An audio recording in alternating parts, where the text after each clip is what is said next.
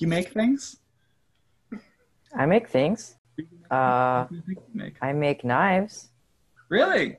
Yes. Well, I don't make them. I'm working on making one.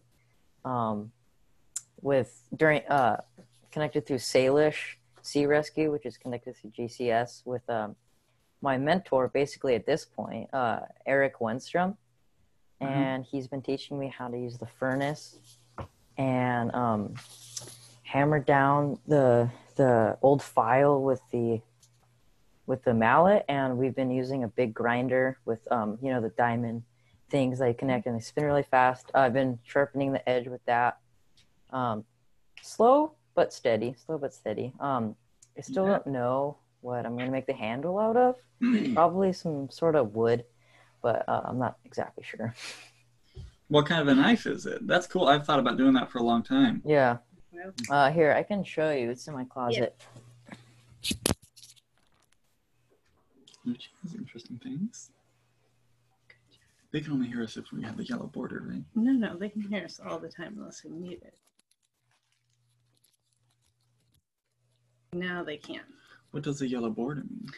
It's I carry it in an Amazon packaging, so when I carry it around, people don't think I'm like a terrorist or something. Yeah. Yeah. So then you probably, your file is it's O one, you would know. Yeah. O one steel. Yeah, I've, yeah, I've heard of it.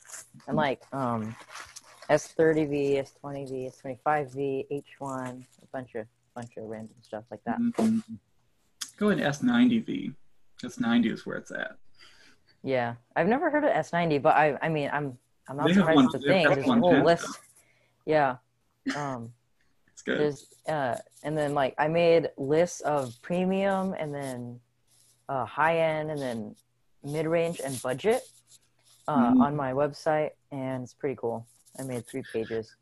Yeah, so there's um there's a knife making company called Benchmade. Fair amount of cheaper knives, and it gets the job done. And it's not like A U S eight where it gets rusty really easily or it yeah, sucks at holding an edge. So D two is like a good hard tough metal that is um just right on the edge of not being stainless, but it's more stainless than your O one is gonna be. Yeah. Stuff. Have you heard of H one? Um, no, Spyderco. Have you heard of Spyderco?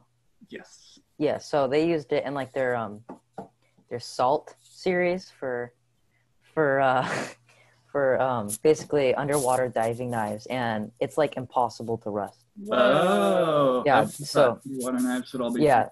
Um I watched a YouTube video, and these people live in Utah, and they went to Salt Lake, mm-hmm. the Salt Lake in Utah, and it has like the highest amount of salt in any lake.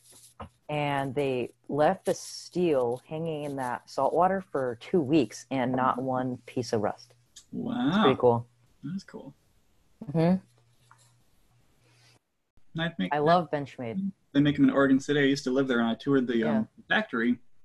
And they, um, so they make all their knives out of powder metals, which is the big thing that's going on now. And a lot of the, um, the S, the S V series are all, should all be powder metals. And yeah. I think that makes them not suitable for blacksmithing. And maybe you know more about that um, than I do. Um, but they, I did not know they made it out of powder steel. Yeah, so um, C P M is the company that makes uh, the, the S V series, S ninety, S thirty. Yeah. So C P M is for crucible powder metallurgy. Huh. I think all their steels are powder metals. Um, Pretty cool. But then Benchmade also uses um, D two, which is, is D two not is powder good, metal. It's the only yeah. powder metal they, or not powder metal they use, and you can blacksmith with D two. It's tough stuff. Yeah, D two is a good working steel. It's cheap. Yeah. It's usually mm-hmm. on... Uh...